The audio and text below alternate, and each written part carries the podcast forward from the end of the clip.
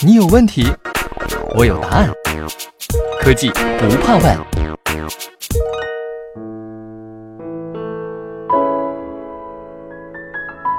我们每天都要穿衣服，但是谁能想到，我们衣服的原料竟然可能来自于玉米？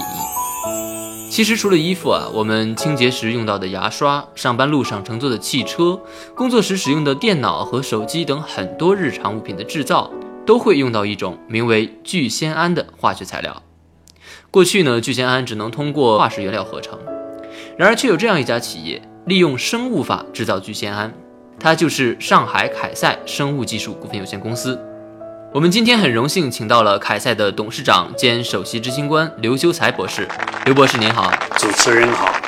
刘博士，您的履历非常丰富啊！我看到您在一九九三年的时候，在美国建立了美中医药协会，并担任理事长；一九九四年在北大任博士后导师；一九九七年在北京中关村成立了凯赛公司。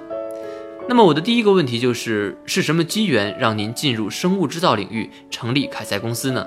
当时国家中国科技部部长朱俊兰部长让我给国家做科研项目，让我选。我当时选了维生素 C，用生物法做维生素 C 这个项目。因为我在美国的时候是做医药的，呃，当时维生素 C 属于中国的医药医药项目，所以这是我认为在医药行业里面唯一一个具有知识产权的项目。但是非常遗憾，当时这个产品。中国是只占全球的百分之五的市场，而且全部亏损。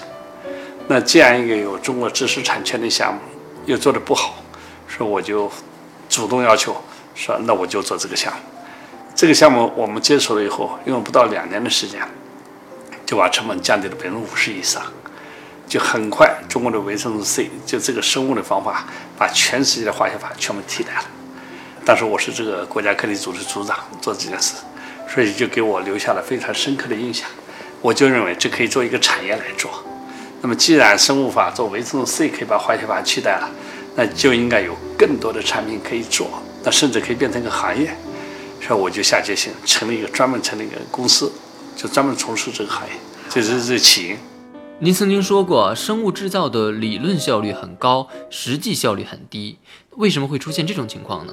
生物在制作的过程当中呢？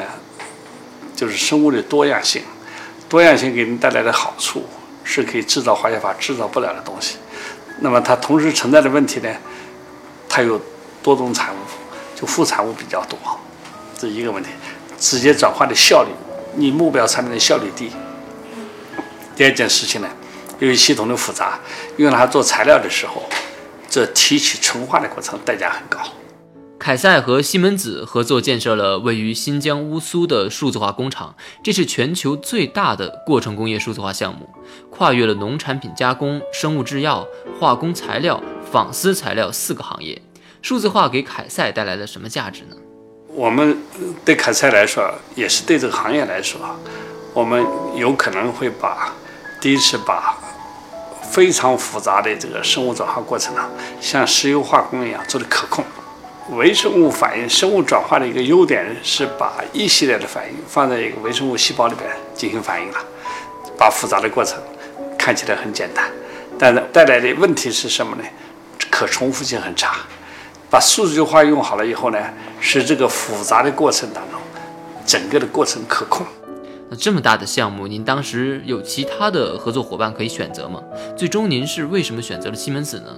我们也是比较了同行业里面的有可能提供服务的，我们认为西门子在数据化方面相对来说走的比别人投入的多，也走的比较远。那么对凯赛提供的这些方案呢，我们认为也最适合我们。呃，更主要的是，我觉得西门子还是愿意在这个领域，在新的领域里面做一些探索。好，谢谢刘博士，我们下期节目再见。本期的互动问题来了。生物制造将给我们的生活带来哪些改变？在节目下方留言，就有可能获得精美大奖哦。